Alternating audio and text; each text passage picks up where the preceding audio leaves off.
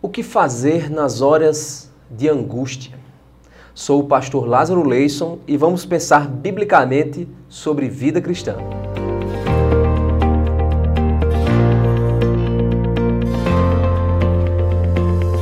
Este é o canal da Consciência Cristã e estamos na série Devocionais Vida Cristã.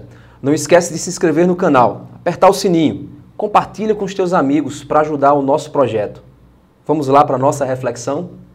Em Mateus capítulo 26, do 37 ao 39, vemos Jesus no Getsemane, onde Mateus nos diz: E levando consigo Pedro e os dois filhos de Zebedeu, começou a entristecer-se e angustiar-se muito. Então lhes disse: A minha alma está cheia de tristeza até a morte. Ficai aqui e velai comigo. E indo um pouco mais para diante, prostrou-se sobre o seu rosto, orando e dizendo: Meu pai, se é possível, passe de mim este cálice.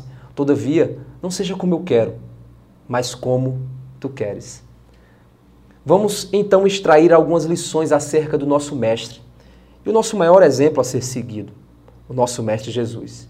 Primeiro ponto: nas horas de angústia, nós devemos entender que alguns amigos podem não atender às expectativas que nós fazemos, pois não compreendem a nossa dor.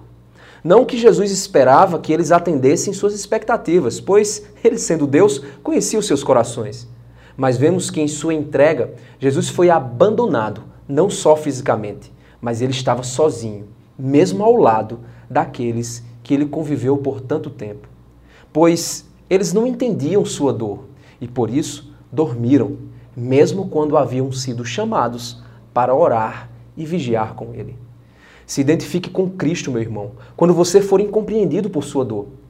E quando você estiver se sentindo sozinho, mesmo em meio aos amigos, Saiba que Ele sentiu as nossas dores e sabe o que nós passamos. E isso Ele fez para nos fortalecer também em meio às nossas aflições. Por outro lado, se você for amigo de alguém que sofre, então não se deixe dormir, mas mostre que você está ali para vigiar com ele, também em oração. Mostre o quanto você se importa com ele, mesmo que você não esteja entendendo a sua dor. O segundo ponto que podemos tirar nessa lição é que nas horas de angústia nós devemos saber que precisamos orar, pois nesta mesma passagem Jesus nos afirma que a carne é fraca e por isso está fadada ao medo, ao receio, à tentação.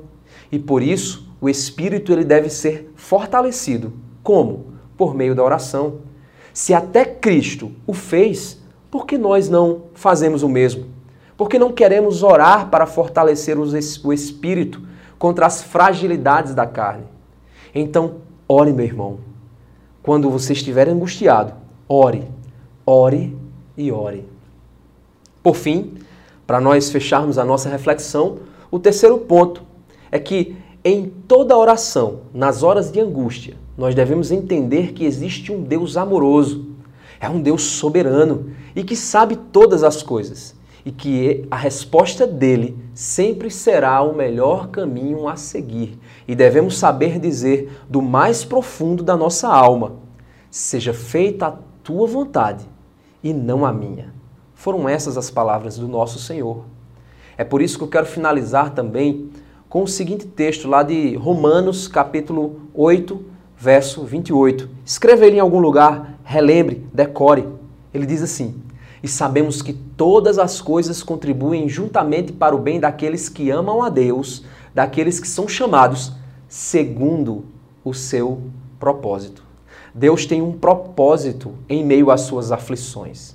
Ele tem um propósito diante de todas as circunstâncias na tua vida. Confie no Senhor. Ele é bom o tempo todo e o tempo todo ele é bom. Deus te abençoe e até a próxima.